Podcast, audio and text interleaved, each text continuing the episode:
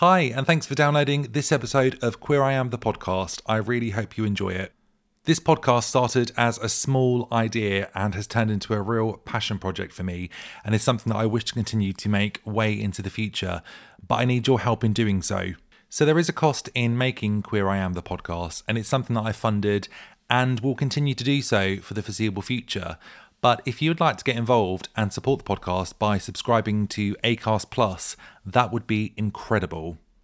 And if this is something you can't do, no worries at all. I really hope you keep enjoying the episodes, and I intend to keep making them for as long as possible.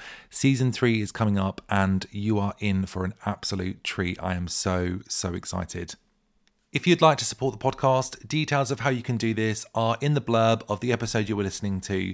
And what this also means is you get to listen to all of the episodes of Queer I Am, the podcast, past and future, completely ad-free. So no interruptions whatsoever. What could be better? Anyway, enough of the serious blurb. Let's crack on with the show. Say hello to a new era of mental health care. Cerebral is here to help you achieve your mental wellness goals with professional therapy and medication management support. one hundred percent online. You'll experience the all-new Cerebral way, an innovative approach to mental wellness designed around you. You'll get a personalized treatment plan from a therapist, prescriber, or both in a safe and judgment-free space. Your Cerebral therapist or prescriber will outline a customized plan with clear milestones along the way, so you can get to feeling your best. With Cerebral, you're not alone in your mental health journey. We're here to empower you to live a fulfilling life. So take that first step towards a brighter future and sign up today at Cerebral.com slash podcast and use code ACAST to get fifteen percent off your first month. Offer only valid on monthly plans. Other exclusions may apply. Offer ends July thirty-first, twenty twenty-four. See site for details. Botox Cosmetic, onabotulinumtoxinA, F D A approved for over twenty years. So, talk to your specialist to see if Botox Cosmetic is right for you. For full prescribing information, including boxed warning, visit Botox Cosmetic dot com or call eight seven seven, three five one, zero three zero zero. Remember to ask for Botox Cosmetic by name. To see for yourself and learn more, visit Botox Cosmetic dot com. That's Botox Cosmetic dot com.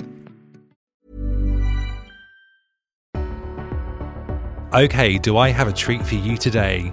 My guest was a West End diva, is a sophisticated performer, has an incredible voice, and wears heels that would make most women jealous. They have earned their status as drag royalty in the Brighton Hove area, but are also the co-owner of the Brighton Birdcage and an all-round fabulous person. We'll be talking career, music, the queer community, and we'll also have some fun along the way. I'm thrilled to be talking to the one and only, there will never be another, Wayne Douglas, aka Kara Van Park. I cannot wait for you to hear this conversation. So whatever you're up to, this is your time to settle down, relax, and enjoy the podcast. Welcome to Queer I Am.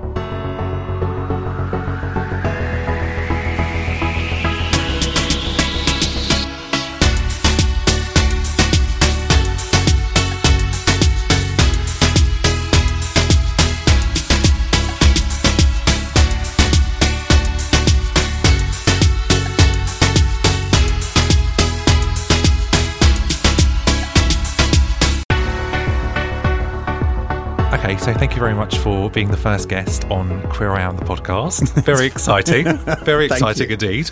Um, so how are you feeling today? That's the first question. I'm good. Yeah, really good. Um, everything's going well um, in, in my life and everything else. I'm just really busy, a little bit tired, mm-hmm. but in general, really good. Yeah. Lots of late nights performing. and Yeah. And of course, we've got the shop as well, um, mm-hmm. the Brighton Birdcage. It's, uh, it, it, yeah, late nights, early starts, doing all that, and it's yeah, yeah, it's, yeah. it's getting a bit crazy, but it's good. It's all good. Good and stuff, good, though. Yeah. And today, I mean, it's what is it? The twenty third of May, March, May twenty third of May, twenty third of March today. Of March, it yeah. feels like a July's day. Yeah, it's, it's just beautiful. Incredible. So, um, yeah, I've just been loving the sunshine today on the beach, and it's been just oh, stunning. Don't rub it in. I've been stuck in the shop. Seriously, no, I don't need to hear that. No, no, no, no. no. But even though, I, even if you're not in it, I think it just makes you feel better, doesn't it? When oh, you're yeah, outside yeah. and you're kind of, yeah. you know, you've got the sun and stuff. So that's I mean, it's really been cool. Lovely. We've had the we've had the door open all day, um, and you know the sun's been shining. You can mm. see it and stuff, and it's lovely. Mm. But it lifts everybody's spirits as well. I think so. People who've been coming in, you know, have been. happy and jolly, and it's been really nice. So yeah, it, yeah, it does. It lifts everybody. Yeah. I did get a few looks this morning when I was wearing my dungarees with my shorts on, and um, and then today I'm laughing because I'm like, well, all those people in coats and trousers are probably yeah. boiling hot now. So. Exactly. Yeah, me um, included. Yeah, yeah. yeah, and you walked here, so thank you for that. Exactly. So, okay, if you had to pick a song right now to describe your mood, what would you pick? Oh, um, oh, that's a tough one, isn't mm. it? I had to really think about my choice as well. Um, a song to reflect my mood today. Yeah, like how you're feeling today, your vibe. What would you? What would your song be? What would be your anthem be for today? Ooh, so that is a really tough one because I love my music and there's so many amazing songs that I love. Um, okay, Annie Lennox, Little Bird. Oh, okay. Cool. I like a bit of Annie Lennox. Yeah. It's cool. Yeah, yeah. Yeah. And what, what what's the song, what's the uh, reason behind that song? How does it make you feel today? It just it, it really lifts me. The mm-hmm. other one as well that really does it, and it always does it, um, is Janet Jackson, Runaway. Okay. Amazing. Runaway is just mm-hmm. it's amazing, and it really, yeah, it just gives me that real sort of like nice summer lift sort of that vibe where yeah, you just feel like totally. A glass of wine could be poured and you could have a nice day. Oh hell yeah. Yeah. Oh hell yeah, yeah, yeah. Mm. Yeah. Yeah. Ja- yeah, I'm gonna get no, I'm gonna go with Janet, Janet Jackson, Jackson Runaway. Okay, my husband will be very pleased with that. He loves Janet Jackson. Oh good. Yeah. See, my song for today I think is um so Ray of Light is my spring album. I love Madonna, Ray of Light. Oh, you see, I remember when it was first released. Mm, ninety-eight? ninety, yeah, ninety-eight, after Evita, wasn't it? I oh, yeah, yeah, yeah. Yeah. Um, and Sky Fits Heaven is my, like, kind of anthem. I just love the beat to it. And oh, yeah, yeah. It's one of those ones where you could just, I don't know, just dance it, any time of the day, walk along mm-hmm. the street, headphones on. It's just an amazing song. So yeah, yeah, yeah. I think that's my uh, my thing. Whenever I've um, spring happens, I have almost like a Madonna fest. I just can't help it but put loads of different Madonna tracks on. And this week has been um, Ray of Light, the album. So you see, I think I'm going. I'm probably going to come across as a really bad gay now, because, but I I'm not a huge fan of Madonna. Right. I'm really not. Um, some of her stuff I've loved. Mm-hmm. Um, Ray of Light, I think, is a, an amazing album. I really mm-hmm. do, and it was it's one of my favourites of hers. Um, Bedtime Stories as well was another mm-hmm. one. Yeah, and I love um, Erotica. Yeah, the album, but um, yeah. the newer stuff's a bit crap, isn't it? Yeah, yeah. I'm not a I'm not a fan of all. Yeah, the moment she she kind of went a little bit political and, and mm-hmm. kind of used you know symbols, and she she was like a female Che Guevara. It was like. Mm, See, Confessions sure on the this. Dance Floor, I think, was a wicked album. That was such, and I think she kind of really like hit her peak there. Mm. And then she got divorced, and then I think all the albums have been a bit crap since. To be honest, I think she was a bit bitter, and all, all she put all that into her kind of music and everything else. She decided, you know, she wanted to be a strong, independent woman again. Yeah, that um, you know, she she hadn't got a mm. the man in her life, and that was it. And she was like, I'm gonna be, I'm gonna do this, I'm gonna do that. Yeah, and I think, yeah, I think that's that's kind of, but yeah, I kind of lost it. Mm. I was like, nah. Yeah, nah, although there are some tracks that are a guilty pleasure, I have to say, but um, yeah, I don't know that she had a Confessions, Ray of Light. Maybe the American Life album. Some of the tracks on there are okay, but again, mm. it's a very political album. Yeah. But um, yeah, yeah. I, I think she's kind of, it's a bit of a Marmite situation with Madonna these days, yeah. isn't it, as well? Yeah, totally. Definitely. Totally. So obviously you live in Brighton now, and we've just talked yes. about that, and you've also lived in London. But yes. where are you originally from? Where's, where's your background? Um, I was actually brought up in the Midlands. Okay. I was brought up in the Midlands. Um, uh, my family are still there. Uh, my sister lives in France, in the south of France. Oh, amazing. Um, I moved to London when I was eighteen. Mm-hmm. Um, lived there for twenty-eight years wow. and then moved to Brighton. And how long have you been in Brighton now? Five years. Five years. See, that's where everyone's going to start doing the maths and find out how old I am. yeah. So it's, yeah, it's, it's five years. Yeah, it's five years now. Exactly five years. So you'll be. T- um, this is week fifteen, I think, for me. So um, you're, you're, yeah, you're no, we, yeah. Winning. We moved here. We moved here five five years ago this month. Amazing. Um, And it, I think as a as a couple, it was the best decision we've ever done. Mm-hmm. It really is. It's amazing. I kind of feel like this place gets under your skin. I mean, I've only yeah. been here fifteen weeks, but, you know, we went and saw family at the weekend in Oxford. We had a, a new niece and nephew born, so we went and saw some family. And, oh God, when we came back, I mean, it was lovely to see everyone, but just...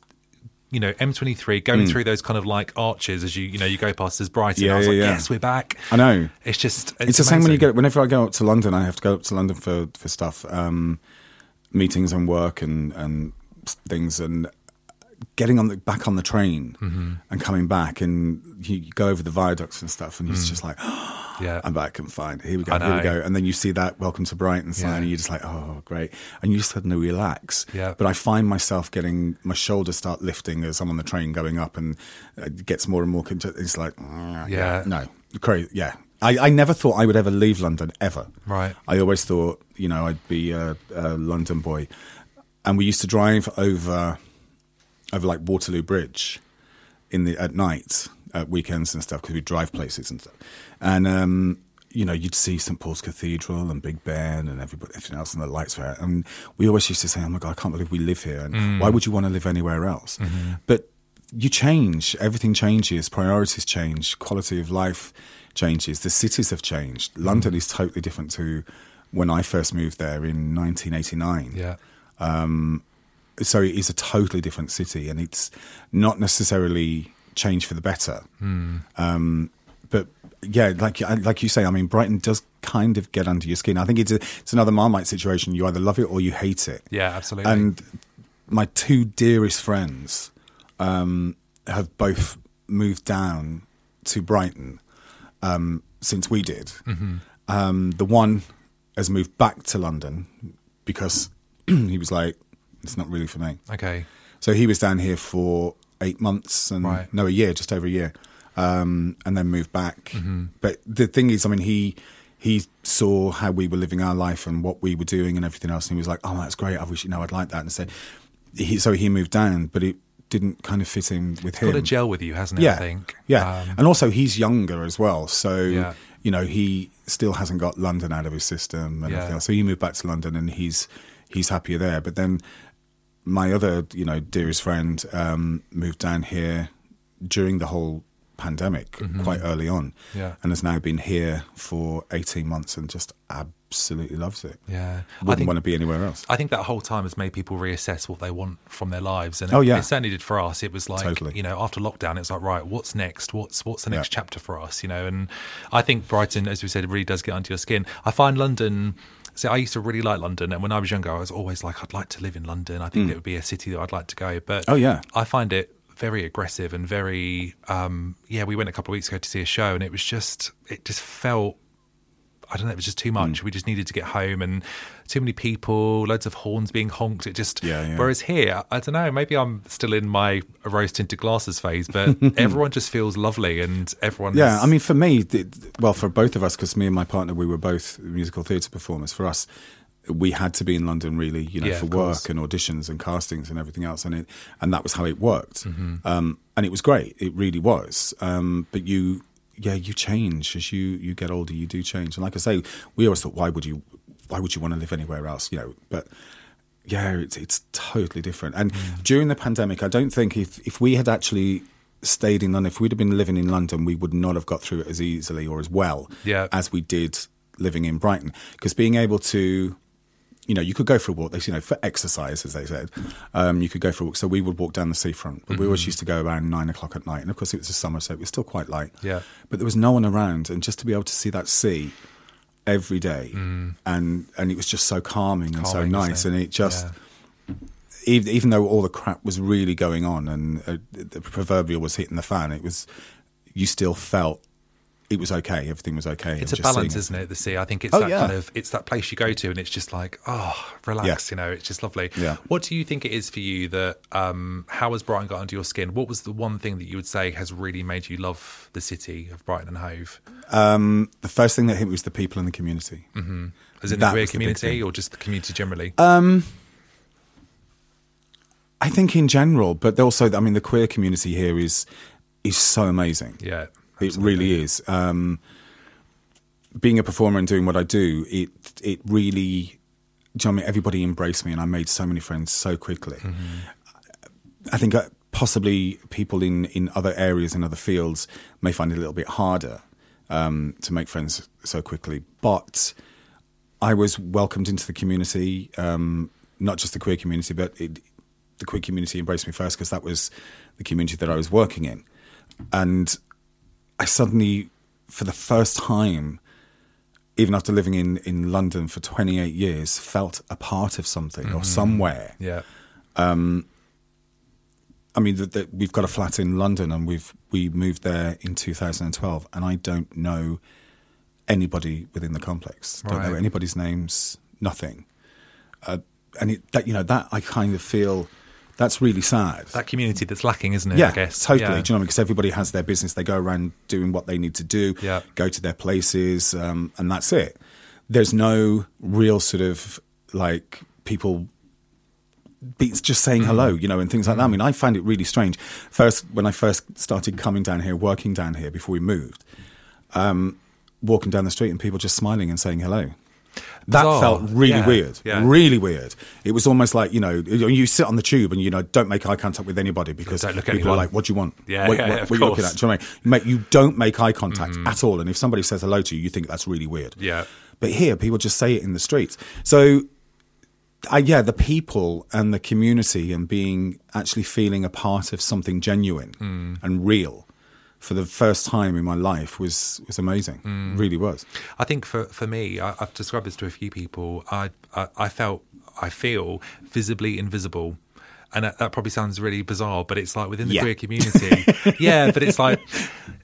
I've always used to sticking out. So where mm. I'm from in Suffolk, always felt like, you know, me and my husband were the gay couple, you know, the, the gay yeah, couple yeah, of the yeah. friendship group, the gay couple that went to the theatre, the gay couple that went to the picnic, whatever. Okay, yeah, yeah. Here, it's just like, I'm visible, you know, mm. I'm able to live my authentic self, but I'm invisible because I'm surrounded by our community. And oh, that yeah, just yeah, totally. feels incredible. It's it's just... Uh, I don't know, there's there's something liberating about being able to walk down the street and feel safe and feel that actually yeah. you're not a minority here, you're, no, no, you're no, part no. of a big community. Yeah, and I, I mean, think that's amazing. I, what I love about Brighton more than anything is that people are allowed to be who they want to be. Mm-hmm. They really are. Um, nobody judges, mm-hmm. nobody um, has any preconceived ideas of, of what should be and what shouldn't. Yeah. Um, and everybody just gets on. Everybody just lets people be. Yeah. Uh, the, the, what I have found over the time of being here, that if there is any problems or if there is any remarks that are said to anybody in the streets while you're walking, it's the visitors that come here okay. to Brighton. Okay, that's good to know. That's what I find. Um, and it's and I kind of it, it kind of frustrates me because you, I I kind of feel if if you're not prepared to accept what Brighton is, mm. then why are you coming here? Yeah. Because that's this is the real Brighton. Mm-hmm. And if you don't like it, mm-hmm. stay away. Yeah, simple as that. Absolutely. Don't tell us how we are supposed to live our lives in the town in which we live yeah. or what we should be doing. Yeah. Because what I love about Brighton, yeah, it's, yeah, it's a seaside town, mm-hmm. but it doesn't rely on all the tourists and the holidaymakers, whereas a lot of other seaside towns do. This is a, a proper working town yeah, that absolutely. Isn't seasonal. Yes, you know, businesses and everything else make a lot more money during the summer because a lot more people come here, but this is a normal working town like any other town. Mm. And everybody just gets on with their lives. There's so much going on for the people that are here, yes. not just the tourists. Yeah, exactly. And things are done for the people yeah. that are here. And there's always so much going on, isn't there? Yeah. That's what we oh, love yeah, about it. Doesn't it. Stop. It's like, wow, there's well, just you've so only much just, to do. You see, you've only just arrived, so yeah. you've got to, you've got to experience everything. The festival and the whole works, it's just insane. Well, really Fringe is. is coming up, isn't it? It's yeah, next yeah, yeah. month, and then... Oh, yeah. Um, oh, you wait. Oh, yeah. You're in for a treat. And, Pride, you know, I've never been to Pride here, so... What? I know. I know. I know. Oh, my know. life. Yeah. That's I'm, insane. So, I yeah, for me, it's that's... I'm so looking forward to that. I'm a little bit kind of like, wow, there's going to be a lot of people, but I feel like I need to just kind of experience it and throw myself into it and yeah. just go with it. Um, it is something that you will never forget. Mm. Your you first, your Pride? first Brighton Pride, you'll never forget it. Okay. Um, yes, I am. You are. Yes, I am. Performing. Oh, amazing. Yes, super. Yes, it's, it's going to be a. It's going to be one hell of a. Mm. Yeah, I think this is going to be the, the, kind of the biggest one. Well, it's thirty years, isn't it? And it's obviously, thirty years, and it's because we've not had one yeah. for three years as well. So yeah. it's um, everyone's ready to party.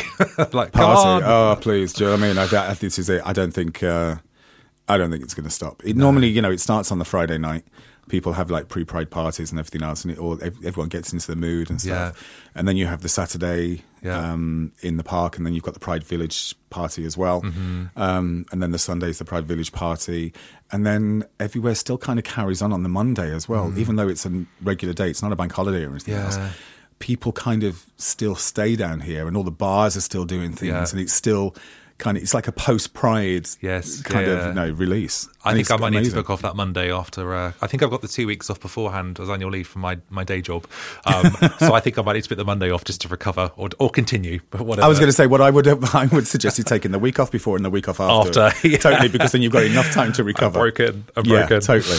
So you've had a very varied career, um, and I know a bit about it, I guess, okay. um, because I've obviously spoken to your other half in the shop, and we've, and I and I've obviously seen you perform as well, which is amazing. And you Thank know, you. For people that are listening, this is the first time I've met Wayne. I've only ever met Kara before. Um, I think the other week I, I gave you a big kiss in the street. I was like, "Oh, it's Kara Van Park," and you're on your phone. And I, I, afterwards, I was like, okay, she was on the phone. I probably shouldn't have interrupted when you were speaking, but I was like, oh, it's someone I know. It's okay. Um, so your background, I guess, you've, you mm. know, she said West End performance yes. and, you know, Les Mis, I think, was one of your shows. Is that correct? Yeah, yeah. I did um, Les Misérables in the West End mm-hmm. um, for a while. Um, I had, yeah, had a, I've had a long sort of like running thing with Les Mis um, mm-hmm. in and out and d- different sort of lives of it, you know. Um, Scandinavian tour and other things that wow. I did within the company. Mm-hmm. So it was, it was amazing. Absolutely. So is that show probably the one that's the closest to your heart in terms of performance, do you think? Or um, no, mm, not necessarily, no. Okay. I mean, it's one it's one that was very, very special for me. Mm-hmm. It really was. I had always, until I did Les Miserables, I had always been a dancer that, that sang.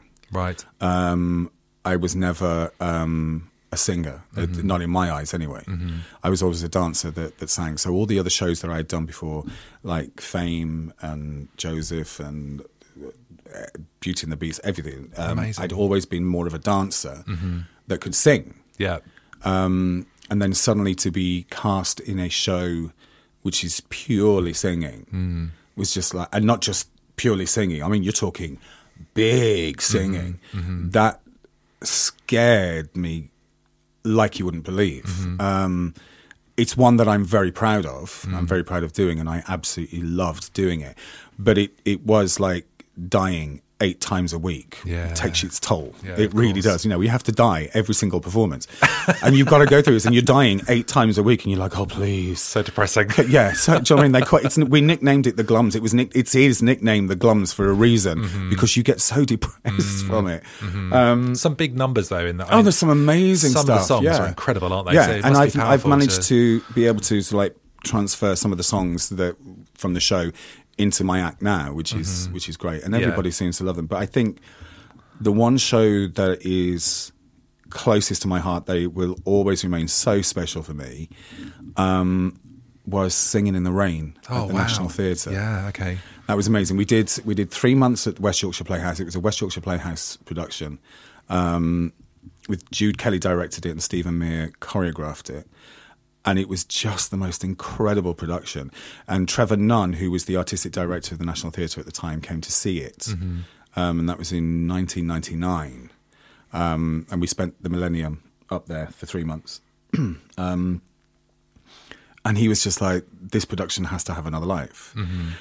Um, so what he did was he then he then basically got it to transfer. We transferred to the National Theatre for the summer. Mm-hmm. We were there summer... musical, um, so they kind of took it on. It still had the same elements, it still had the same direction, choreography, everything else. Um, some of the design changed a bit and and stuff, but to to be on the the main stage at the National Theatre was just incredible. Career highlight, I guess. Oh my life, yeah. It was, yeah, it really was. It was so special. Mm. It really was. And, mm. yeah, and that is something. And we we didn't just do the one season. I mean, we were there for like two and a half months at the National, and that's sold out like crazy. It was like the hottest ticket in town. Mm. Um, that they then brought it back the following season as well. So we did two seasons. Amazing, wow. Um, and it was incredible, and that's one that I'm really, really proud of. Mm. Really proud of. It was, yeah, yeah incredible. Yeah. And how did, so how did Kara Van Park come to life? How how was oh. Kara born? Oh, right. Because okay. obviously West End career, I guess, mm. then straight into drag, was it? Or was no, it? no, okay. no, no, no. I um, decided that I'd wanted, I wanted to come out of um, musical theatre. Mm-hmm. I'd had enough. I was getting, you know, getting a little bit older, and um, and decided, yeah, I'd, I'd done a lot of stuff. I'd done more than I thought that I possibly would, because it really is a seriously tough industry, and it's yeah. even tougher now than it was when I was in it. But um, I decided, yeah, I was going to bow out on a high, um, which I did. I was um, doing a show and I said, that's it, once I finish this show, um, that's it, I'm done. So I did, and I kind of fell into doing um, hair and makeup for shows um, in the West End and wigs and, and things through, or through a friend, and and that really went well. But the one thing that I missed was actually singing, and I got asked to do um, a, a a guest spot for, um, strangely enough, I, okay, I'd been doing, I, I did a panto. Mm-hmm. A friend of mine produced a panto, and I got asked to do it. And I met another guy who was was doing an, one of the other pantos the producer was producing, obviously. Um, and he said, oh, my God, my friend's a drag queen. She would love you. Uh, you should do a, a, a guest spot for her. And I was like, no, no, no, I'm not I'm not really into drag. You know, I, mm. I, I did this and that's it. And he was like, and was like, oh, come on, God, you should do it. So in the end, I agreed to do it. Um, but it was a guest spot for Bag of Chips. Oh, amazing. Wow. At the Admiral Duncan. Okay. Which is, you know, it's an iconic venue. Yeah. And Bagger has become uh, an iconic figure um, within amazing. the drag scene in the, the entire of the U K mm. and the world. Um, so she asked me to do it, and I did. Um, and literally that night I got offered work from other venues and everything else who were in there. And it was, and I was like, no, no, no, this is a one-off. I, I'm not doing I, I don't do this. And they said, well, if you change your mind, let us know. And then yeah. I started thinking about it, and it was like, yeah, I had some fun, and it was great to be singing again. And and I thought, well, maybe I should just dip my toes in a little bit and see how it goes. And, and so I, I kind of did. And within six months, it became a full-time job. Wow, that's incredible. It was crazy, absolutely crazy. Um, I was, at the time, I was offering something new, which was a big voice, and mm. because of knowing about hair and makeup, so my look was a little bit, you know, a little bit more refined than mm. maybe some drag queens at the time yeah.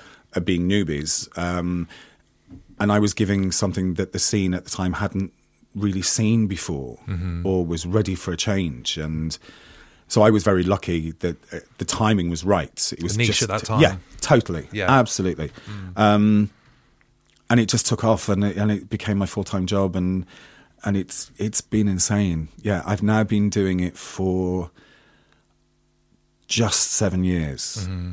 um, and it's been a, a, a total, total like whirlwind. Mm-hmm. Um, I'm not going to say that it's the whole thing has been incredible, because there's been times when I've gone, "That's it, I'm done." You're done, yeah. But it is, it's fun, and I've met some amazing people, and I get to to sit, to do some amazing things, um, some charity work, and organi- working with different organisations, um, uh, doing Prague Pride and other things, and just, it is amazing. And I can't, I, I'd be lying if I didn't say that I have a great time. Mm. There are times, it's the same with any any job. And it is a job. It's not a lifestyle or anything else. It is a job. It looks glamorous, doesn't it, from the outside? It does look glamorous, but it is. My life is not. Yeah, it is.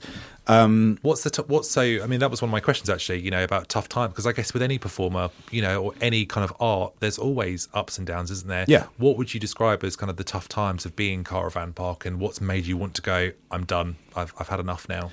Um, there's the. I mean, there is a, the, there's. Uh, I don't travel as much as I used to. I used to travel a lot all around the U K and stuff. Yeah. But now that we've got the shop um, here in Brighton, it, it, that takes up a lot, and you, you know, I have to put a lot into mm. to the shop and work in that.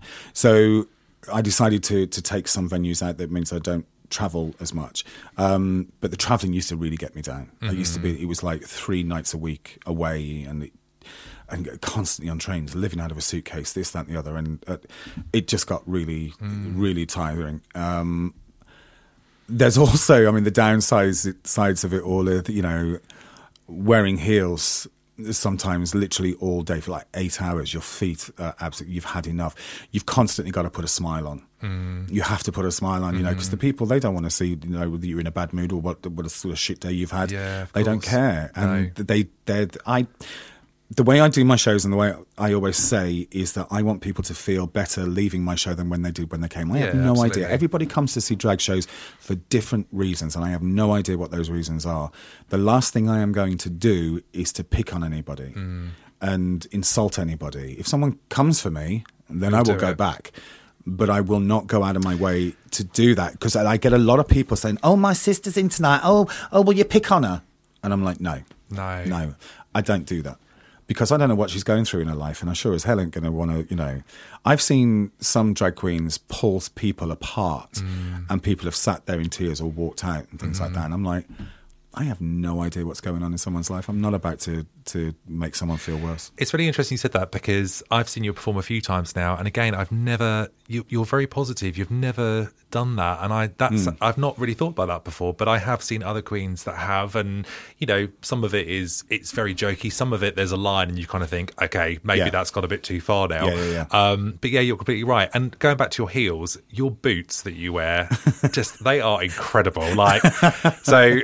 I, I get they must hurt your feet, but you look amazing yeah. at them. Oh, your look is incredible. Thank it's you. So nice. Thank you. I have to say, they are so comfortable. Are they? Okay. They are so comfortable because I mean, because they're boots and they're over the, the knee boots. Mm. They support my ankle. Yeah. There's a platform on the, on the, the sole, so the heel height doesn't feel as yeah. as high. Mm-hmm. Um, yeah, they are. They're actually really quite comfortable. But yeah, eight hours in those, and you you know it, and you're like, yeah, okay, yeah, time to get these off. I'm done. Thank you very much. Yeah. So, would you say um, that Kara has become like a friend or another side of your personality? Or I mean, because I'm, I, you must build like a relationship with like your drag persona when you're doing it so often, and mm. you know you're creating this person. So. How how do you describe your relationship with Kara? Is it like a fond friend or? Um, yeah, I mean there has to be there has to be a part of, of mm. Wayne that's in Kara, otherwise it's you know. Um, but I, I do kind of see Kara as a character, mm. and she can get away with a hell of a lot more than I could, um, and she gets away with a hell of a lot more than I ever would want to. Okay, to be honest with you, I'm okay. I'm quite. Um, How can I say? I'm quite a. a I don't want to say a personality or anything, but I'm I'm quite a. I'm not loud. I'm not brash. I'm not obnoxious or anything else. But naturally, as a person, I'm quite. I'm kind of reserved. Okay. But with the people that know me mm-hmm. and the people I feel comfortable with, I open up and I'm fun and I'm this, that, and the other, um, and it's great. It really is. But if you don't know me, I will sit there and I'll be quiet and I won't join Observe. in until I get to. Yeah. Yeah. yeah exactly. Mm-hmm. Um, I'm more of an observer until I feel kind of safe in that environment and listen to what other people got to say mm-hmm. and everything else and see where they're coming from. And then I will start inputting and, and stuff um, and seeing whether or not I uh, these are people I actually want to be around and, and spend time with. So it's it it I don't really go out on the scene um, when I'm not working because I'm, I'm a, I like being at home. I like being at home with my cats on the sofa with my partner, mm-hmm. a nice bottle of wine and watching a good movie. Yeah, because I don't get to do that very often. I'm, it's a you know, treat, I guess. Oh yeah, it, it totally is. Mm. And because I, you know, I'm sort of like wor- working four or five nights a week. It, you know, to to actually have that odd night. I mean, it's like it's Friday tomorrow. I've got Friday night off, which is unheard of to wow. actually have a Friday night off. Okay, so I am. We've got the whole night planned and it's like, yep, yeah, what are we eating? What are we drinking? What are we watching? Done. Great. You know, and it's, it's brilliant. So, um, yeah, I don't tend to kind of go out and, and, but if I, if I do, then I will sit back mm, okay, and, and just observe what's going on and, I wonder, I wonder if that's a lot of kind of, I mean, not everyone's, but I think there's probably a lot of people in the queer community that maybe do hold themselves back in some situations because, and I don't know how you feel about this, about this, but I wonder as queer people whether sometimes we've almost learnt to um, kind of filter ourselves over the years um, in different situations. So mm. until we feel completely comfortable with people, I mean, I'm, you know, I'm, I'm, I talk a lot. I'm doing a podcast, you know, I, I like to have good conversations. Really? With people, yeah. Really? Okay. But I do think that there are situations even when I go into and I think, okay, I'm not too sure on mm. this yet, or I need to just kind of scope out what's kind of going on. It's quite yeah, rare, yeah, yeah. but it does happen. And yeah, I wonder yeah. if that's our experience, our lived experiences as queer people, whether we we learn to be a bit guarded until we're completely comfortable. Yeah, so we know how far we can take it. Yeah, or and because or not, we, we're used to kind of yeah, al- almost not being accepted in some kind yeah, of way. No, I, yeah, no, I totally agree. Mm. I totally agree. But then, you know, within, like you say, within our, you know, within our own community, you know, it's a shame that we do feel kind of guarded mm. um, and that we have to kind of filter things. But maybe that's a conditioning, and maybe it's not like, you know, a, a conscious decision, but it's a conditioning that what we've we've had to do, especially from where you're from. You know, yeah. you've had to kind of filter things. But if somebody is from Brighton, they wouldn't have to, no, because it's a way of life. It's what it is. It's it's it's, it's how everybody sees it automatically, and mm-hmm. it's it's it's just there. But um, it is something that, yeah, I think possibly you're right, that we we over the years we have learned to, people who were not brought up in that sort of mm. environment, that we have learned to condition ourselves mm. and, and kind of step back. But also I'm, um, I don't want to say I'm outspoken, but I will speak my mind. Mm-hmm. If I don't agree with somebody, I will mm-hmm. I will tell them. Okay. Um, and I listen to, I listen to people's political views and things, and I hear them saying things and this, that, and the other, and I feel my back going up and my fingers start to clench, and I'm like... Should have stayed at home, watched a movie, yeah. shouldn't have gone out. Do you know what I mean? And, uh, you know, and there's, there's times, there are times when I've actually uh, not started an argument, but a heated debate, and I'm going, I'm sorry, but I think you're so wrong. Mm. And now, you know, and they're like, well, it's my opinion. It's like, yeah, that's your opinion. You're entitled to it, but I'm entitled to my opinion, and this is my opinion. Yeah. And you want my opinion of you, this is it. Yeah.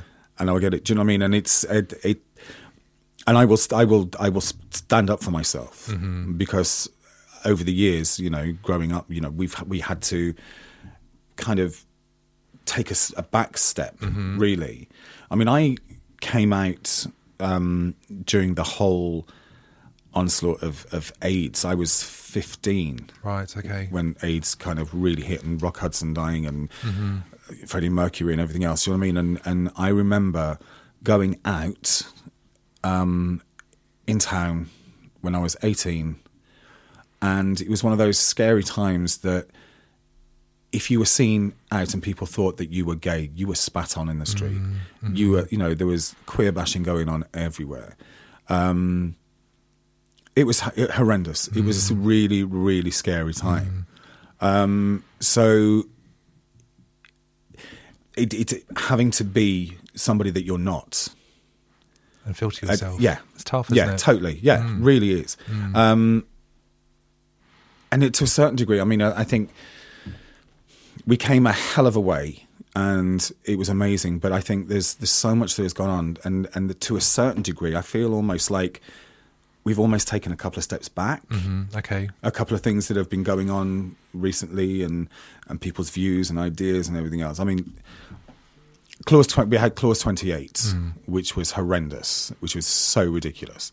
Um, and those of you who, who don't know who what clause twenty-eight is, then read up and educate mm. yourselves. There's actually a book that's just come out about it. It was unreal. Yeah. yeah, yeah. It really was. Mm. Um, so it, that was...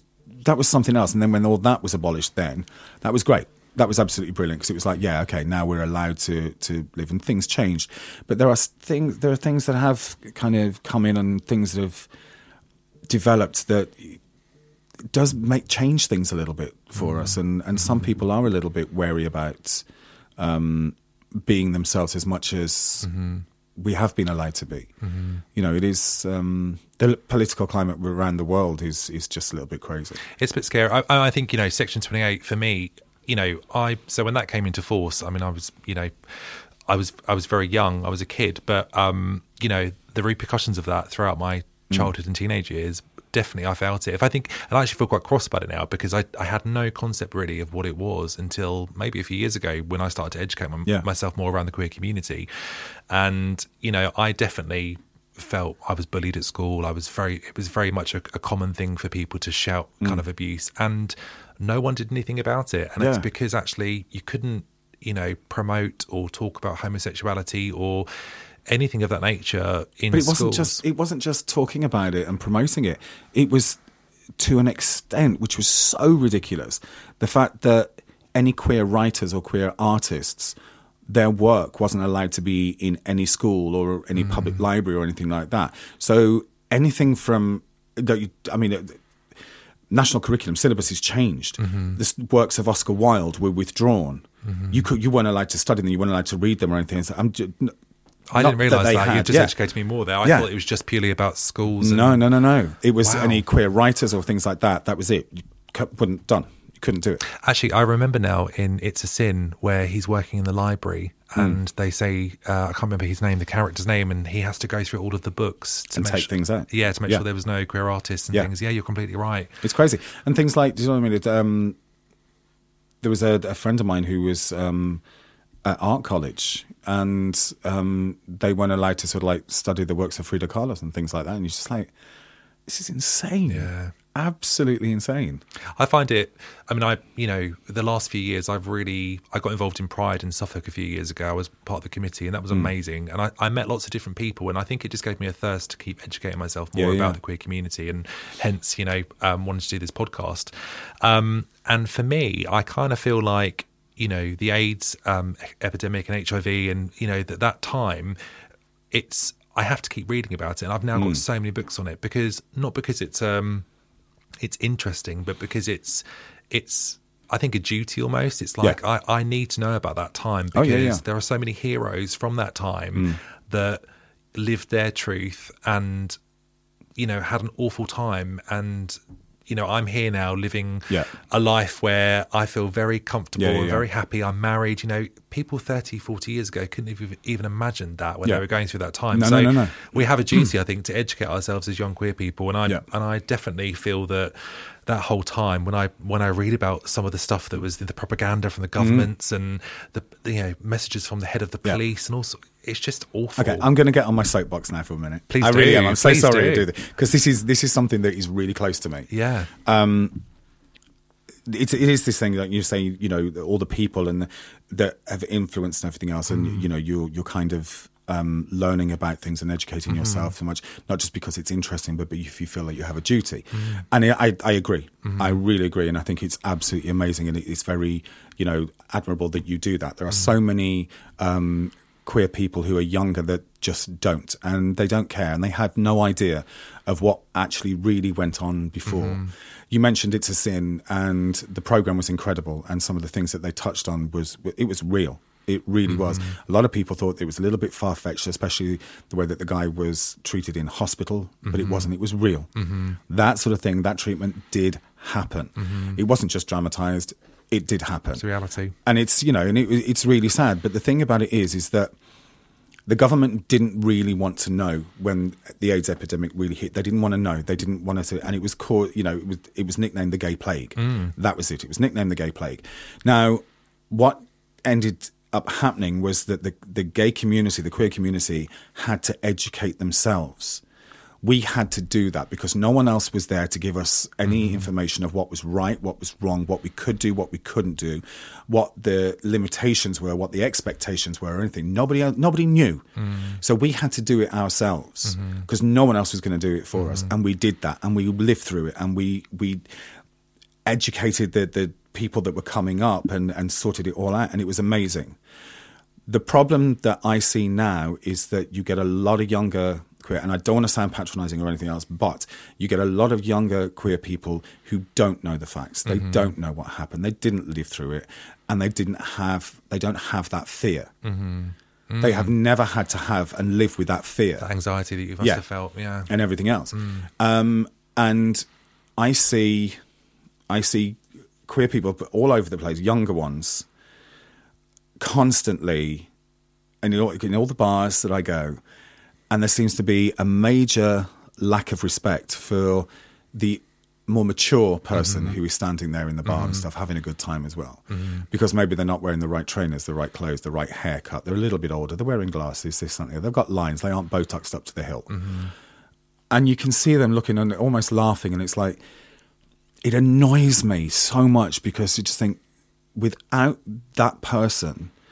and the other people and his friends and everything else, and maybe mm. his ex-boyfriend, his ex-partner, who's maybe dead now or whatever.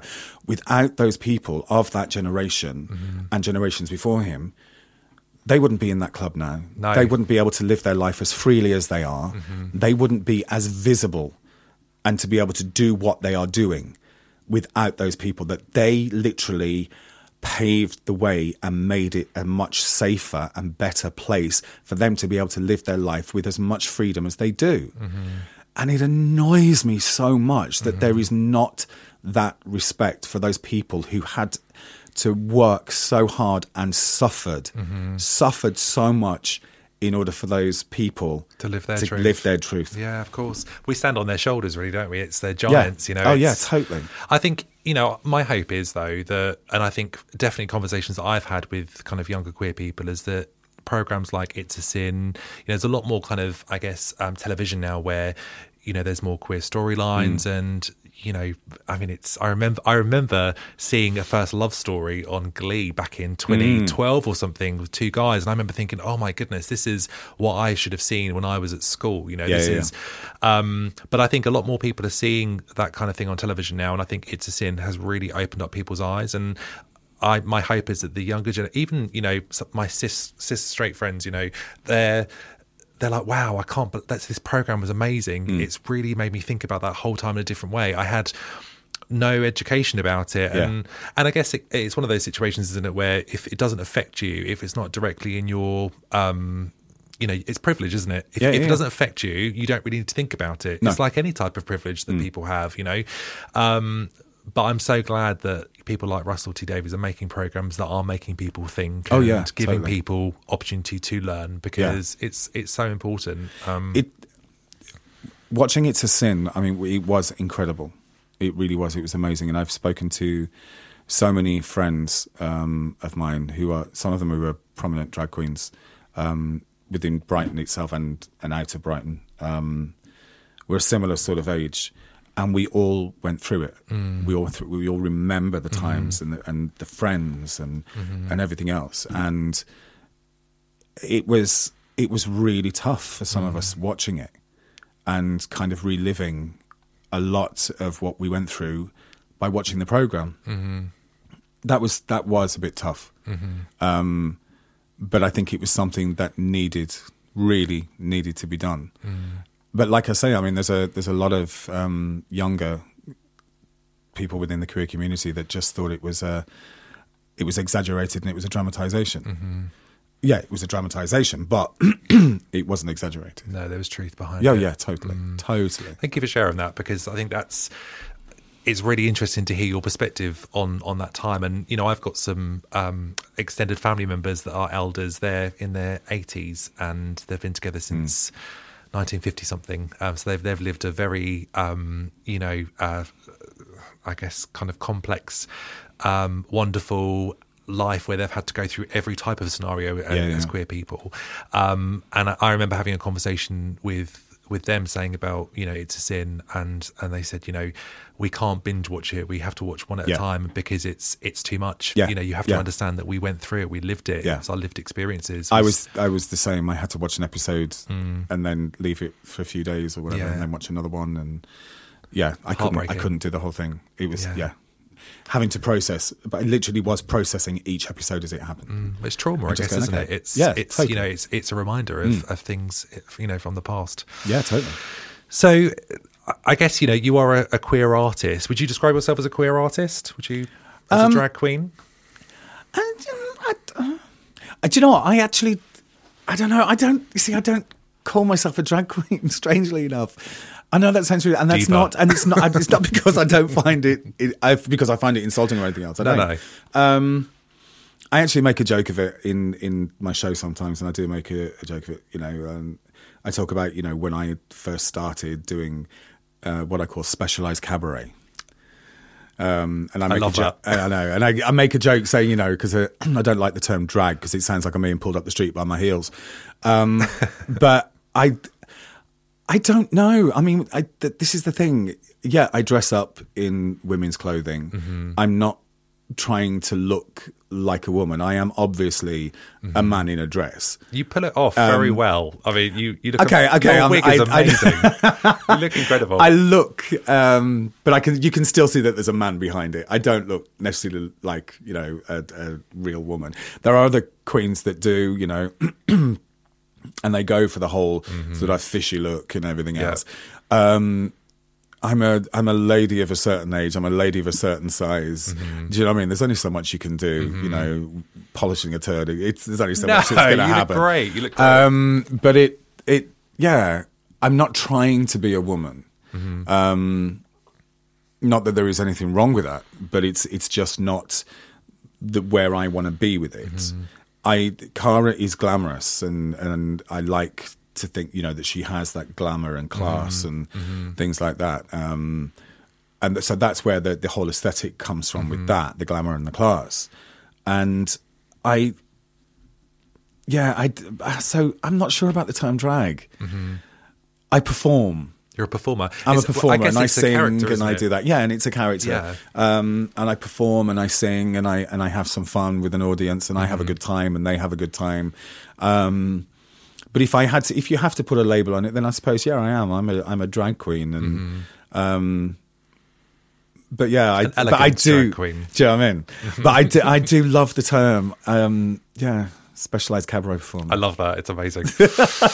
It's like adult entertainer, isn't it? Isn't it? Rather yes, than porn yes, star. Yes. You're a porn character. That's it. Do you know what I mean? I'm an adult entertainer. No, you're a porn star. Okay, that's it. So I, I, do you do you feel that your work extends, is there an importance to your work that sten, extends beyond the character of Kara Van Park to the queer community? Do you see it as like a responsibility in some way? Um, yeah, I do. Mm-hmm. I think there is a... there are so many of us... Um, oh God, this sounds really arrogant. I really don't mean it to sound arrogant. When you are put um, in a a kind of raised platform, mm-hmm. when you are put on a platform, um, I think we have.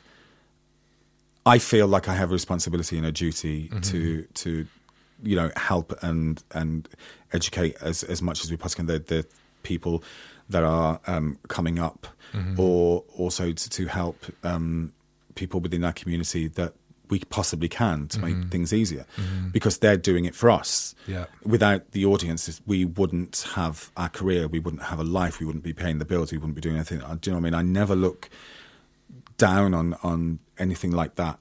Um, I, I think it is very important to remember that our audiences and the people around us are the ones that are keeping us doing what mm-hmm. we are doing. And keeping us there and keeping us supporting. And myself and a lot of my sisters, we do work for charity. We do work for um, organisations like um, Men Talk and Mind mm-hmm. Out and, mm-hmm. and things. And I think it is really important. Um, some people do see us as, as kind of role models and, and things like that. And it there's one term that a lot of people have used about me, and I, I don't, I don't kind of see it myself, and, and because I just do what I do. But I, I get called Brighton drag queen royalty, which I find really quite strange because I'm just doing what I do, and I'm I feel lucky and honoured to be in a position to be able to do what mm-hmm. I do, um, to hopefully put a smile on people's faces, mm-hmm. to make fe- people feel better about what's gone on in their day, um, to be able to be in a position to go and help raise some money for mm-hmm. a, a really admirable causes and things like that. That is a real honour and a privilege mm-hmm. that I am able to do that. Um, and and it's, it is wonderful that we can. Mm. It really is. So... Yeah. I guess that term is it's it's a byproduct though of your um, your hard work. I guess you know your your presence in the community is clearly respected and mm. appreciated. So if you've got that label, then you've clearly earned that over the last five years of being yeah. here. That's, yeah. that's pretty amazing. You know, if you're if you're being booked up every week and you're doing five shows a week, there's there's mm. a reason. You know, that's yeah. It it is it's just really humbling sometimes mm. when you. when you see, you know, what, what's kind of going on and what people are going through mm-hmm. as well, and you try and do as much as you can. Like yeah. I say, we're just lucky the the fact that we're in a position that we are able to help people and that we can do that. Mm-hmm. And I will do whatever I can to help anybody that I can. Say hello to a new era of mental health care. Cerebral is here to help you achieve your mental wellness goals with professional therapy and medication management support. one hundred percent online. You'll experience the all-new Cerebral way, an innovative approach to mental wellness designed around you. You'll get a personalized treatment plan from a therapist, prescriber, or both in a safe and judgment-free space. Your Cerebral therapist or prescriber will outline a customized plan with clear milestones along the way, so you can get to feeling your best. With Cerebral, you're not alone in your mental health journey. We're here to empower you to live a fulfilling life. So take that first step towards a brighter future and sign up today at Cerebral.com slash podcast and use code ACAST to get fifteen percent off your first month. Offer only valid on monthly plans. Other exclusions may apply. Offer ends July thirty-first, twenty twenty-four. See site for details. Hey, I'm Ryan Reynolds. At Mint Mobile, we like to do the opposite of what Big Wireless does. They charge you a lot. We charge you a little. So naturally, when they announced they'd be raising their prices due to inflation, we decided to deflate our prices due to not hating you. That's right. We're cutting the price of Mint Unlimited from thirty dollars a month to just fifteen dollars a month. Give it a try at mintmobile.com slash switch. forty-five dollars up front for three months plus taxes and fees. Promo rate for new customers for limited time. Unlimited more than forty gigabytes per month slows. Full terms at mint mobile dot com. Botox Cosmetic, onabotulinumtoxinA, F D A approved for over twenty years. So, talk to your specialist to see if Botox Cosmetic is right for you. For full prescribing information, including boxed warning, visit Botox Cosmetic dot com or call eight seven seven, three five one, zero three zero zero. Remember to ask for Botox Cosmetic by name. To see for yourself and learn more, visit Botox Cosmetic dot com. That's Botox Cosmetic dot com. And you mentioned earlier on the, the Brighton Birdcage, which obviously is your shop. Yes. Which is incredible. I've bought some shoes from the Brighton Birdcage and I struggle to walk in them. Oh, yeah. Um, what was the the kind of um, thought behind the shop? Was it because you wanted to kind of extend, you know, or think about a plan for the future? Mm. Or is it that actually you want to help up-and-coming queens and give people the advice that maybe you'd received? Um, honestly, it had nothing to do with me. Okay. It really didn't have anything to do with me. The idea came from my other half, mm-hmm. um, came from my partner, um, because he was realising that there was times, like if I was doing a show in Birmingham, I would go earlier than I needed to so that I could get to certain shops to get the jewellery because they had the best jewellery okay. there and the best tights. Yeah. Um, and then um, if I was going to Leicester, I would be going a little bit earlier because I could go and buy the wigs from there. Because there was nowhere that you mm-hmm. can get everything all together, all in one place. Mm-hmm. There's no website. There was no nothing. You had to get things online from certain places and other things online from different places and this, that and the other. And when you're ordering things online, it's really hard because you have no idea what they're going to look like. You have no mm-hmm. idea what the sizes are going to be. And it's that it's just insane. Um, and my other half, he's very business-minded, mm-hmm. very business-minded. And he um, he's a photographer at the moment. And he won an incredibly successful photographer.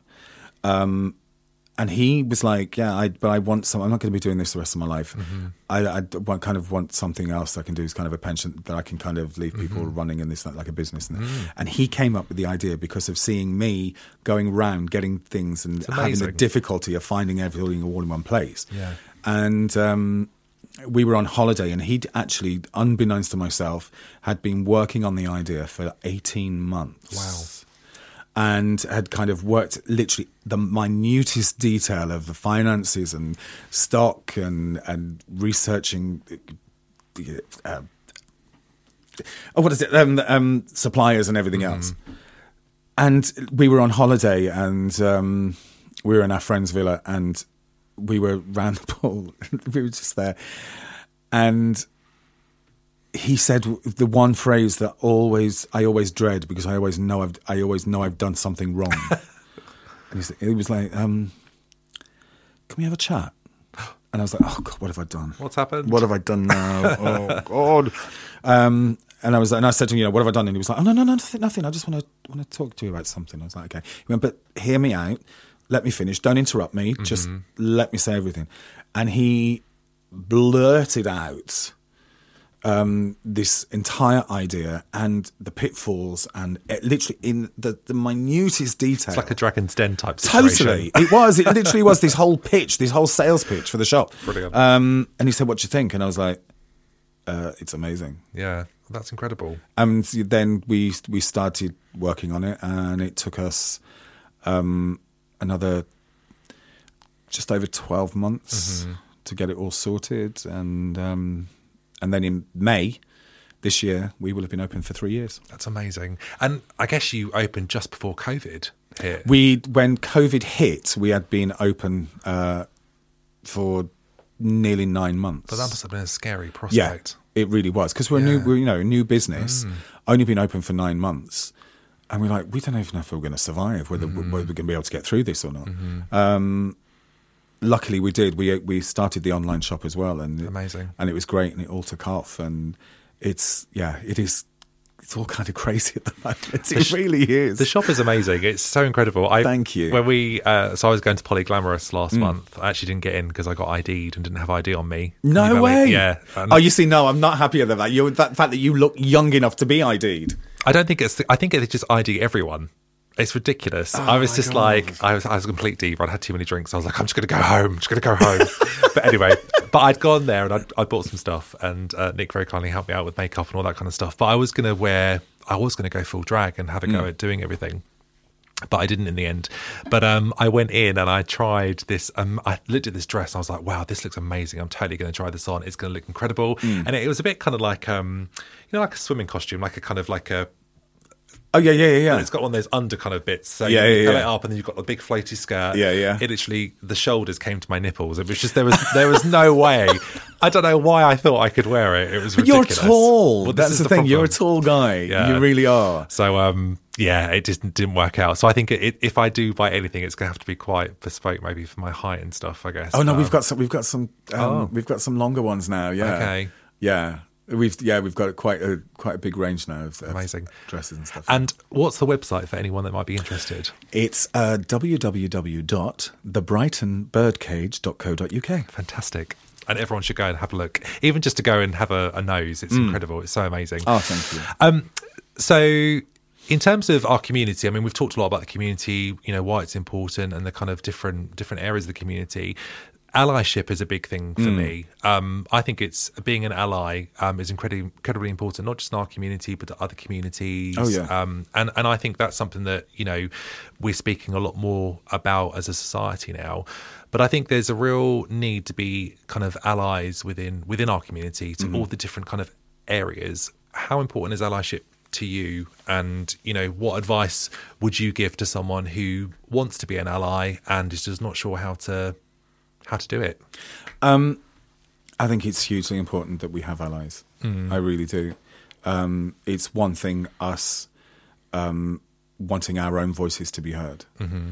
but it's another thing other people out of our community wanting our voices to be heard mm-hmm. and feeling that we deserve to have our voices heard. Mm-hmm. Um, that is amazing. It really is. Uh, I have some dear friends of mine who who are straight. I mean, nobody's perfect. um, so they're they're straight, um, heterosexual, male and female, um, who go out into the community, um, have no problems with it whatsoever, mm-hmm. and are part of our community. And they respect mm-hmm. the fact that it is our it's a community that we have for us. Mm-hmm. Um, they're welcome to it. And they're welcome. Yeah. They, they, they, they feel honoured to yeah. have been welcomed into it, and mm-hmm. that they are a part of something that we have. Mm-hmm. Um, because there's, you know, there's all too, too often you hear, I, you know, I hear of um, people going into um, so-called straight bars and not be, being made mm-hmm. to feel welcome mm-hmm. um, and being looked at. And so, do you know what I mean? But it's, the fact that we have our own spaces, there are safe spaces and mm-hmm. things like that. Mm-hmm. Um, there's there seems to be a trend at the moment as well of um, like hen parties and everything else uh, going into our safe spaces, mm-hmm. um, which is fine as long mm-hmm. as they respect what it is. Mm-hmm. Um, the moment they start overstepping the mark, I mm-hmm. think that there are some venues that will actually go, no, sorry, yeah, you know. Um, There are other venues that will actually welcome them in because they know they're going to get money from them. Mm-hmm. But then that kind of changes our place and a place that we feel comfortable in and that we can have for ourselves. Mm. Um, and that's what I was saying earlier, the fact that things are changing. Mm-hmm. And yeah, it's great that people, you know, you know, are accepting and everything else, but there are a lot of places that are, are being taken over a little bit, and it's mm. a shame. So I think to have people who come into our community and respect us, and mm-hmm. not just respect us, but will also help give us a voice. Champion us. Yes, yeah. Totally. Mm. Um, there is one woman here, I'm not going to, in, in Brighton, I'm not going to um, embarrass her by saying her name, but she is the biggest ally that I've ever known in my entire life. Wow. Um, she champions, she does, she raises money for so much charity. She's the first one there with a bucket collecting mm. and everything else. Mm. Um, unbelievable. Absolutely unbelievable. I've never known anything like it. Mm. And she is incredible. And, and she is a voice and she's a face and a name that everybody within our community here in Brighton knows. Mm. And mm. having people like her is is so important. It's incredible, isn't it? Oh, yeah, it really mm. is. Yeah. You know, it's really interesting you talk about the uh, queer venues with lots of kind of straight people coming to them. And, I, you know, for me, I... I I love the fact that I guess there's um, everyone can integrate and we can have, um, you know, people sharing sharing the love and having a great time. But what I would say, and I completely agree with you, um, I think coming from a, a place where actually those type of venues are a rarity, I appreciate them so much mm. more. Um, and, you know, hence one week I went out about six times in a row because I was like, oh, my God, I've just got to go out and yeah, see yeah, some yeah. more drag and see some more people and have some drinks and things. And... last year we came to visit before we moved here, and I remember that about thirty people on a hen party walked in, and it was just, it completely changed the dynamic yeah. of the venue. And I don't know, there is something about having a space for queer people, for queer people to thrive and to, I mean, yeah, absolutely, people are welcome, but it's, you're right, it's about being respectful and it's yeah. about actually this is this is our our space here, and please respect us and yeah, respect yeah. everything that's kind of going on. It's, tell not, you what, it's you not a token or a caricature no. of, of life, you know, it's yeah. it's a real... It's a reality. Yeah, absolutely. It is a reality, and mm. this is our life. Mm. Um, uh, do you know what I mean? And it's that thing of like, yeah, you should be honoured, the fact that we're allowing you to be mm. here, you know, and this, that and the other. But what I find, you know, it, it's that word respect. Um, you can ask any drag queen, mm-hmm. any drag queen, and they will tell you that when you get a group of straight girls all together, mm-hmm. it, they they can become, and I'm not saying all of them, mm-hmm. because this is where I'll probably get death threats, but you get a lot, you know, they have get a drink inside them, especially hen parties, and, that, and I experience it all the time. And any drag queen will tell you, those are the ones that will grab your tits, mm-hmm. will slap your ass, mm-hmm. and things like that. And it's just like... that's very disrespectful. Why? Why are you doing that? Yeah. Why do you feel that it's okay for you just to come up and grab my tits? Mm-hmm. I wouldn't do that to you. And they go, you can. I was like, no. Why would it? Mm-hmm. Why it makes you think I want to? Mm-hmm. And but if anybody was to do that to them mm-hmm. on the street or anything else that you'd, you'd never met, yeah, awful, they'd be arrested and everything else. But it's yeah. okay for them to invade our space, your space and our personal body, our personal, mm-hmm. you know, mm-hmm. this is it. It's our person. Mm. You know, slap on the arse, grabbing the tits. And it was like, why? What makes you think it's okay to do that? Mm-hmm. And I just find that so, so disrespectful. Well, you're a person, aren't you? you yeah. Yes, you're playing a, playing a role, but actually you're still a person there. I'm still a person. I'm a human being underneath that. I have to then apologise because I think the, one of the first times we met, I was fascinated by your breasts and I think I did have a squeeze. You did, but you asked. That's the difference. If you ask, I'll go, yeah, knock yourself out. I was but, like, they you know are amazing. Yeah, do you know what I mean? But don't, but don't ever assume that it's just okay just to go up and grab tits. Consent, do you know what I mean? People, consent. Uh, exactly. It's all about the consent. But I have to say, you see, I get a lot of guys as well that say, can I, can I, grab your tits? And I go, well, yeah, if I can grab your crutch. yeah, and they're like, one. What? And I'm like, yeah, if you grab, so do I. Yeah. That's the rules. Yeah. Simple absolutely. As that. Yeah. And they go, and nine, I have to say, nine times out of ten, they go, okay then. And I'm like, okay, here we go, fine. And that's fine. Do you know what I mean? Because then it's, it's a, it is mutual. It's about asking. Yeah. Mutual simple respect as that. It's respect and consent. Absolutely. Absolutely. I remember last year, actually, just finishing on this, I remember uh, the hen party that was in, in the pub last year.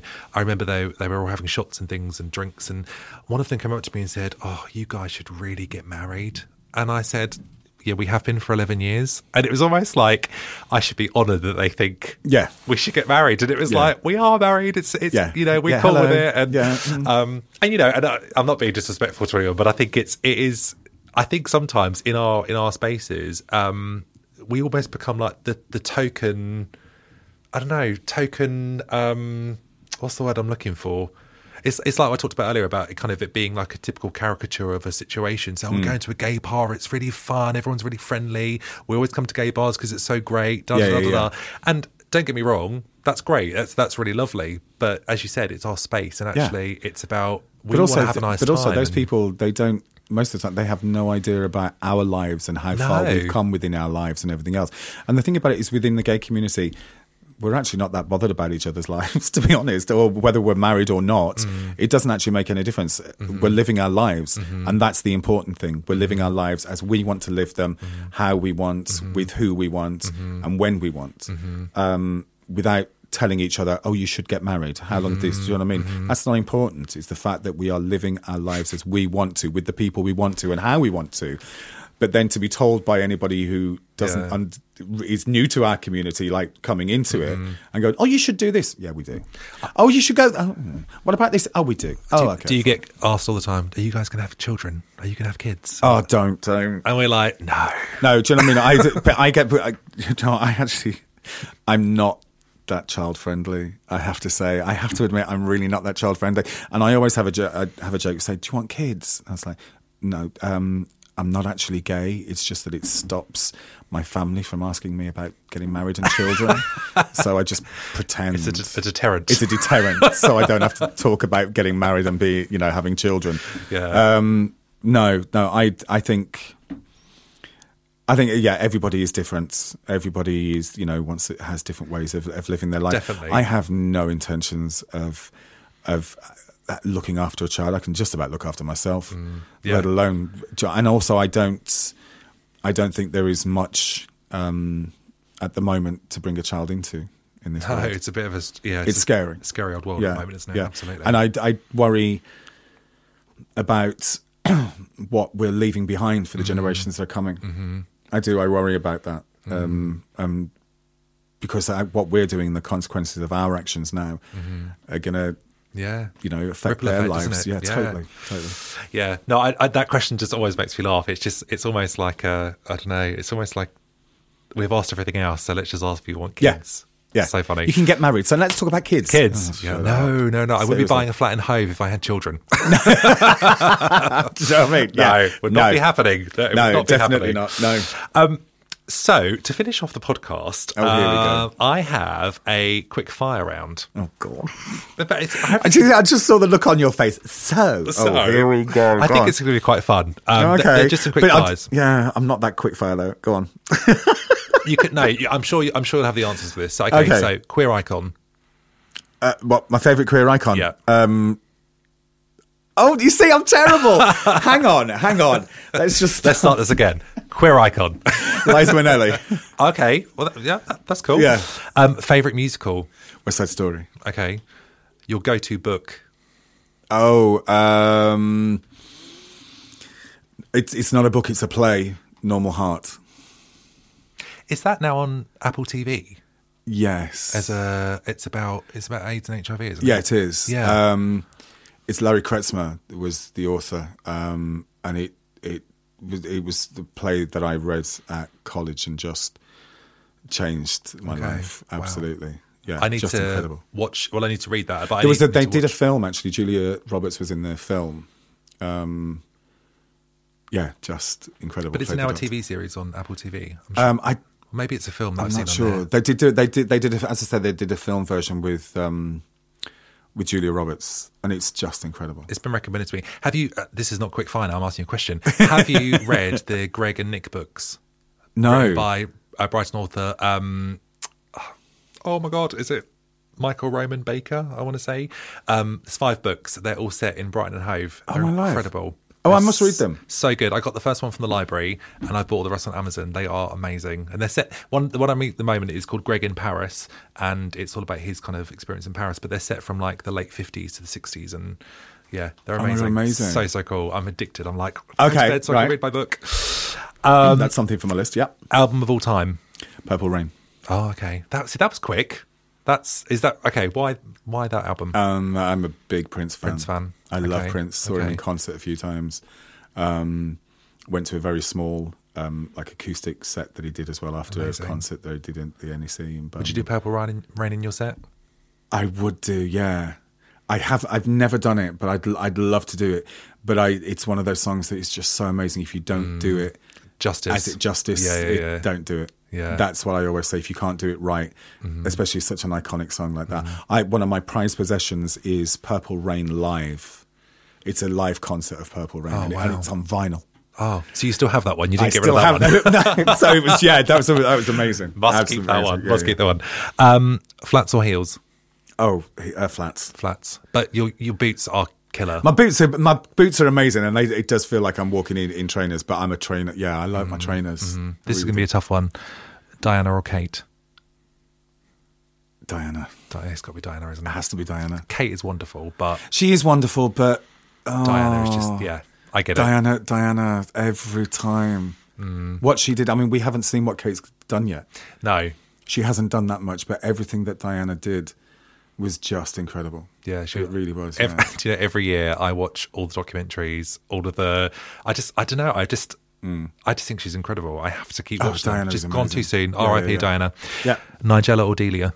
Oh, Nigella. Nig- oh, it has to be Nigella, doesn't it? Nigella. Oh, are you kidding me? I, I have Nigella Christmas. Oh. Are you joking? I'm a Christmas freak. I've got all her Christmas cookbooks and everything else. And, oh, yeah. Have you done the gingerbread stuffing? Yes. Oh, my God. It's incredible. Yeah, Nigella boy all the way. We've met Nigella three times. Okay, shut up. We have a picture of her and Theo in, my, uh, in our kitchen. I'm not joking. Are you gay? Yeah, absolutely. um, four guests you'd have to a dinner party, and it can be anyone, dead or alive. Oh, okay. Um, Prince. Uh, Diana. Has to be. Happy, yeah. Has to be. Um, my nan. Oh, yeah. On my mum's side. And my partner. Nice. Oh, that's nice you've included Nick. That's lovely. Oh, yeah. Totally. Yeah, yeah. Yeah. There's no way I'm going to have a dinner party like that without him. Without him. No, he needs to be there. Especially oh, if Prince yes. and Diana just, are going to be there. Just, just to prove that it happened. Yeah. Because no one will believe they me. They accepted my invite. They're here. Yeah. Um, favourite holiday destination? New York. No, oh, I love New York. Yeah. I love. I don't like cities. Uh, I like, I New, like York. New York. Exactly. Um, okay. Um, the moment when you feel the most relaxed? I think you said about this earlier. At home on the sofa with a bottle of wine and my partner. And the cats? Yeah. What are your cats called? Buster and Bailey. Oh. The two British short hair blue and they're gorgeous. Oh, yeah. My God, those are beautiful cats. They are stunning. Yeah. But they don't, it's like, they don't almost, it's almost like they don't have hair. It's like fluff and you stroke them and it, it just, you don't even see it un, until it gets this build up and then all of a sudden you see these little balls of fur kind of around you like, oh, for God's sake. Yeah, yeah. But yeah, constantly, stunning. constantly hoovering and, and mm-hmm. lint rollers and everything else. Yeah, mm-hmm. but they are gorgeous. Yeah. We had a white cat, like pure white, and uh, we used to have dark carpets, and we'd come in in the summer, and there'd just be like a white fur everywhere. Yeah. And shocking, it's crazy, absolutely shocking. I know. Um, so, thank you so much You're for welcome. being my first guest on Queer I Am the podcast. I do have a small gift for you. So, oh, no. um, yeah, so this is going to be really ridiculous because, right? I made this. Um, oh my God, even better. Made this, but it's Nigella's gingerbread stuffing. It is. I know yeah, it is. Yeah, yeah. yeah. Given the weather that okay. we have today, this is oh. going to be a, look of a, a bit of a ridiculous present. Oh, okay. But, um, the fact that it's all sunny and everything else. I know, it's crazy. But I have made this. And what I've done as well is I chose a colour. Now, you might look at this and go, why did you choose this colour? Mm. But I took probably more inspiration from Kara's outfits than... Well, I'd never met Wayne before. So... Oh, okay. so Oh, but you see, that's okay, because I have to say the colour... Kara's colour, colours are uh, my colours. I, well, I hope this so, yeah. works then. Oh, my life... So I've made you a, a, a scarf. Oh, my life! And there may oh, be a few... Oh, my life, that's amazing. There may be a couple of errors, but don't look too closely. But um, th- I was finishing up this morning in the Kingsway coffee. You're joking! I was like, no, no, did that, yeah, last couple of days. Oh, my um, God! So it's just a thank you to say... Uh, and, and now, because these podcasts aren't going out until June, um, uh, everyone's getting a scarf. That's amazing. Do you like? Oh my God, I love it. And it is so it is so my colours, yeah. Well, I, your lovely long sparkly outfit that you wear with your boots. I'm not sure oh, if yeah, it's yeah, brown, yeah. but I, th- I took inspiration from your wig as well. Yeah, yeah. No, I, yeah, the colours that I always go for. I mean, I go as Wayne as well as yeah. Kara, the, the earthy tones, the browns, mm-hmm. the deep red, mm-hmm. um, black... deep golds, yeah. aubergine, mm-hmm. all that sort of colour. Mm-hmm. I love them, really do. Yeah. I, I, blues, yellow, pink, no, nah, not me. Not, no. No, no. A bit more of a subtle kind of... Yeah. So oh, that's fun. Keep that for I awesome. Love it. You can share How long that. Did that take you to make? Um, probably about six hours. You're kidding me. Yeah. That would take me six years. It's, it's three balls of wool. Oh my um, God, that's amazing. Yeah. I do, it's very relaxing. It's very mindful activity, actually. I really do enjoy it. I'm not Tom Daley standards. I was going to say you and Tom Daley. No, I'm, I'm, I'm definitely not there. Um, Yeah. Oh, I've, that's amazing. So I've made, I'm going to make one for each guest uh, and choose their colour that I think represents them. Oh, bless you. Um, so, uh, so yeah, no, that, that is really, really sweet. Thank you no so worries. much. And thank you so much for coming on and talking with us. It's been absolutely amazing. I've really, really enjoyed it. I've so. loved it. Really have. Thank so, you. Thank you. Okay, what a fabulous conversation that was. I'm so thrilled that Wayne was my first guest, and I thought that we had a really open, beautiful discussion about so many things that as queer people we can relate to. It just goes to show that we never stop learning, and there's always opportunities to learn about different people and have our experiences shared. And for me, that's exactly what that conversation did. So a big, big thank you to Wayne for coming along and having this discussion with me. It was amazing. Don't forget to like this podcast, share and subscribe. You can also follow me on Instagram. My address is at Fluey Actually. Don't forget to follow Kara Van Park on Instagram and all of her socials. And make sure you go and check out Kara perform. You will not be disappointed. Thank you so much for listening to Queer I Am the podcast. Until next time.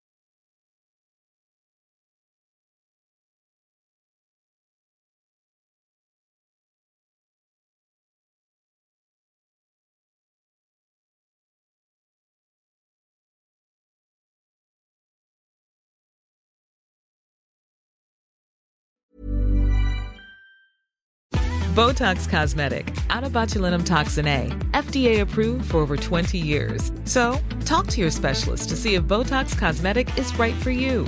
For full prescribing information, including boxed warning, visit Botox Cosmetic dot com or call eight seven seven, three five one, zero three zero zero. Remember to ask for Botox Cosmetic by name. To see for yourself and learn more, visit Botox Cosmetic dot com. That's Botox Cosmetic dot com.